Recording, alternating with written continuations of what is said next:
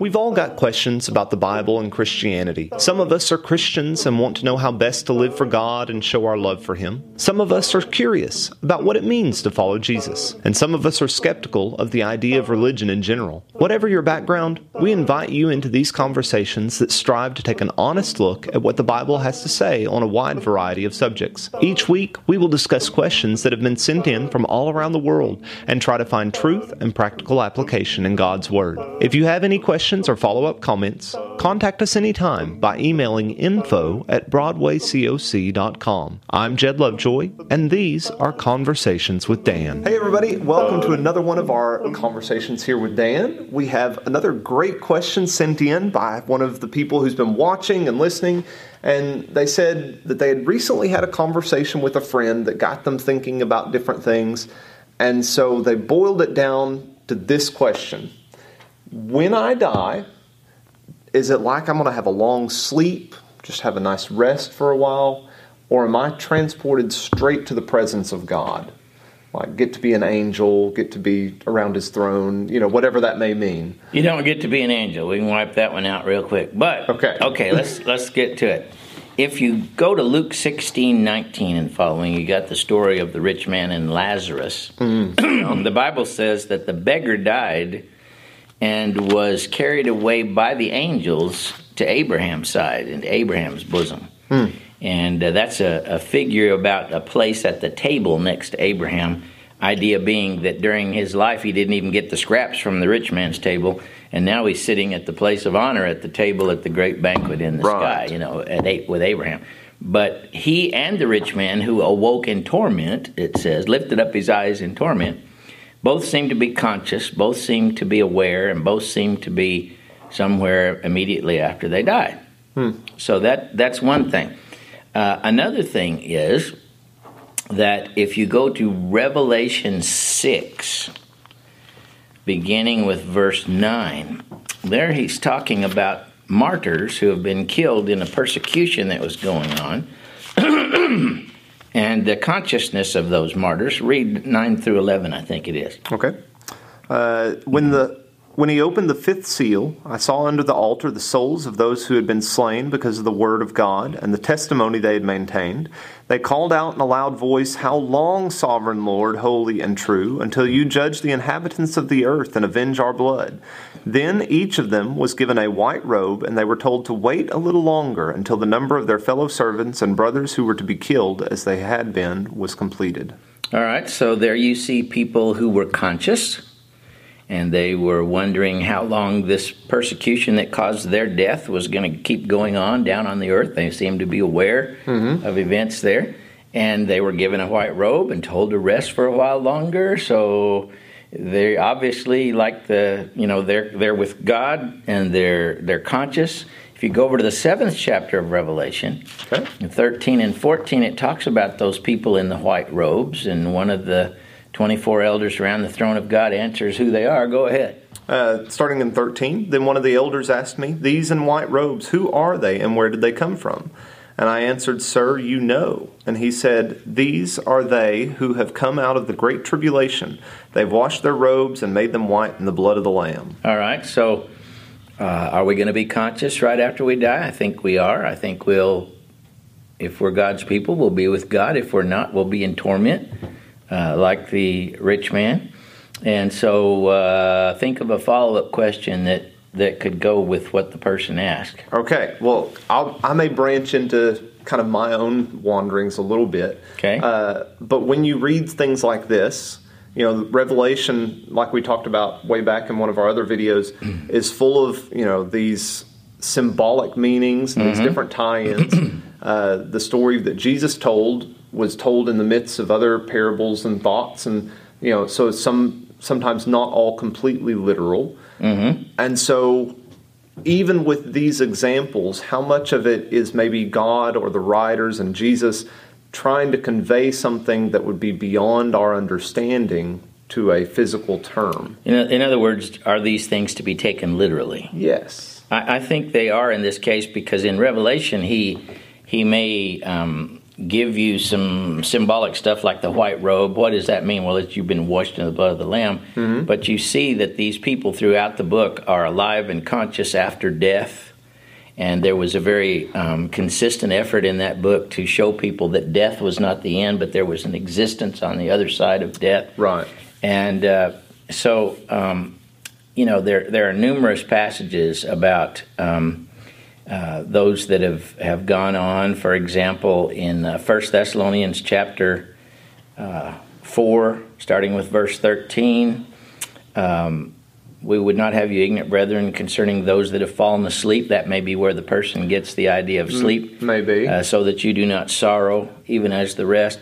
But um, this business about being asleep is a biblical way of talking about the temporariness of the state of death, that it's not a permanent thing. If you go to John chapter uh, 4, not John chapter 4, John chapter 11,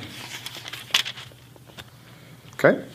and if you go over here to verse uh, 11, he's talking about Lazarus who has died. And pick it up there in verse 11 and read 11 through 14 there. Okay. It says, After he had said this, he went on to tell them, Our friend Lazarus has fallen asleep, but I'm going to wake him up. And his disciples replied, Lord, if he sleeps, he will get better. Jesus. uh, He will get better. Okay. Jesus had been speaking of his death, but his disciples thought he meant natural sleep. So then he told them plainly, Lazarus is dead, and for your sake I am glad I was not there, so that you may believe, but let us go to him. And then Thomas, That's good enough. Okay. So he's not speaking of literal sleep. He's talking about the fact that while people thought of death as an irreversible, permanent thing, uh, he thought of death as a very temporary thing, something from which we're going to be raised up. yeah, Um, Jesus talked about Hades, the gates of Hades. Uh, Hades was the world of the dead, the realm of the dead. And uh, the gates close behind you and you don't come back. But Jesus said, I'm going to build my church, and the gates of Hades will not prevail against it. Jesus broke those gates open. Yeah. See? Uh, scripture teaches in, in Luke, well, by the way, it doesn't say that's a parable at all. Uh, and it teaches in other places that that people in the after death state uh, are conscious, and um, I'm trying to think of of uh, another place or two. Uh, look at uh, John 14. Jesus is talking to um, the um, uh, disciples around the Last Supper table about uh, his own going away. And if you look at John 14, he says that don't let your hearts be troubled. Believe in God, believe also in me. In my Father's house are many spacious rooms. If it were not so, would I have told you that I go to prepare a place for you? And if I go to prepare a place for you, I will come again and receive you unto myself. So, you know, Jesus is not going somewhere to go to sleep. He's yeah, going to prepare a place for us. Sure. And, and uh, it seems to me that, uh, you know, people are with God or they're in torment, one of the other. And I think that's a difficult thing for us to understand and to really wrap our mind around because so much of the rest of the literature, the ideas that we have from other uh, religious organizations, it's not a good and bad. You're in torment, you're in paradise. You know, there's the the levels, and I'm I'm not going to be good enough to go directly to God or bad enough Like to go purgatory or something. yeah, there's a middle place where I'm still going to have some time to, you know, get my ideas weighed out, or for Mm, no. people on earth to act to act uh, on my behalf. Nope. In Uh, fact, um, you know, when the when the um, the thief on the cross, you know, Jesus said, "Today you will be with me in paradise." Mm-hmm. Well, the word paradise means a garden, beautiful place. Yeah. You know, and uh, if you go to the Book of Revelation again, Yeah, notice it wasn't someday way in the resurrection you'll Yeah. be with me in paradise. It was today. You will be Today, yeah. in paradise. Revelation two about verse 7 or so, if I've got the right place. What do we say? It says 2 7. He who has an ear, let him hear what the Spirit says to the churches, to him who overcomes. I will give the right to eat from the tree of life, which is in paradise of God. All right, so the one who overcomes would be the one who was faithful unto death. Mm-hmm. Well, then you can eat the, of the tree of life, which is in the paradise of God. Yeah. Today you will be with me in paradise. Mm. Uh, go to uh, Revelation 22, talking about the tree of life in paradise. Okay. Revelation 22, 1 through 3 or so. 22, 1 through 3. Then the angel showed me the river of the water of life, as clear as crystal, flowing from the throne of God and of the Lamb. Down the middle of the great street of the city, on each side of the river, stood the tree of life, bearing twelve crops of fruit, yielding its fruit every month, and the leaves of the tree are for the healing of the nations. All right, that's good. So you've got the city, which, if you read the context, is the New Jerusalem. Mm-hmm. The tree of life is there. But Revelation 2 7, this says the tree of life is in the paradise of God. So that must be the same as hmm. the New Jerusalem, where people are, he said, Today you will be with me in paradise. Okay. Now, one other thing there, real quick. Turn to 2 Cor. Okay. That's 2 Corinthians. And then I've thought of another follow up. Chapter so. 12. 2 Corinthians 12. And we're going to start with verse uh, 1. Just read there a little bit. Okay. 2 Corinthians chapter 12. I must go on boasting, although there is nothing to be gained. I will go on to visions and revelations from the Lord. I know a man in Christ who 14 years ago was caught up to the third heaven. Whether it was in the body or out of the body, I do not know. God knows. And I know that this man, whether in the body or apart from the body, I do not know, but God knows, was caught up to paradise. He heard inexpressible things, things that a man is not permitted to tell. All right, so now look, he was caught up to the third heaven, he was caught up to paradise. There's a place, mm. and he was taken there. And if you go down to verse 7, you find out that this unnamed man was actually Paul. What does he say there? To keep me from becoming conceited because of these surpassingly great revelations, there was given me a thorn in my flesh. All right, so Paul had been trans- transported to paradise to see and hear things. So is this a light at the end of the tunnel sort of story? I, I don't know, but but paradise is is where Jesus told the thief he was going to be. Yeah. So the follow up question that I was thinking of, because I think when people start really thinking about these things, and you're trying to piece together the scriptures that you know obviously it talks about this place and this thing that's going to happen mm-hmm. but then the one that most people remember is eventually there's going to be a resurrection and i'm going to be called up and so if i'm already somewhere how am i going to be called up well, you're in, you're in a if I understand it correctly, you are in a disembodied. You're you're not a body. You're a soul mm-hmm. in these places. You don't have a physical body okay. until the resurrection. 1 Corinthians 15 tells us that we're going to be given a new body at the resurrection.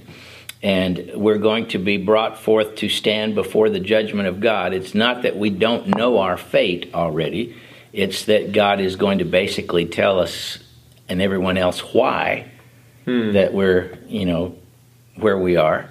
And uh, so, you know, we have uh, all of the the people in the tombs John 5 28, marvel not at this, for the hour is coming when everyone in a tomb shall hear his voice and shall come forth. They that have done good to the resurrection of life, they that have done evil to the resurrection of condemnation.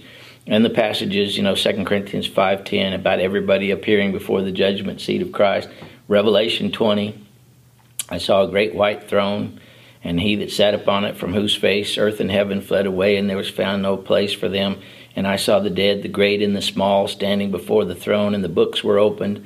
And another book was opened, which is the book of life, and the dead were judged out of the things uh, which were written in the books according to their works. Hmm. So, you know, you've got this consistent thing Matthew 25, the sheep and the goats, yeah. them on the right hand, them, right. you know, the judgment day when Jesus returns again.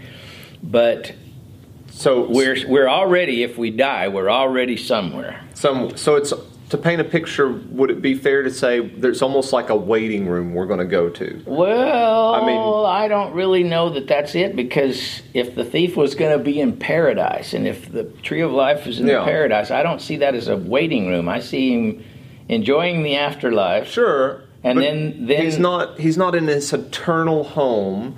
He he's has- not in his eternal state yet.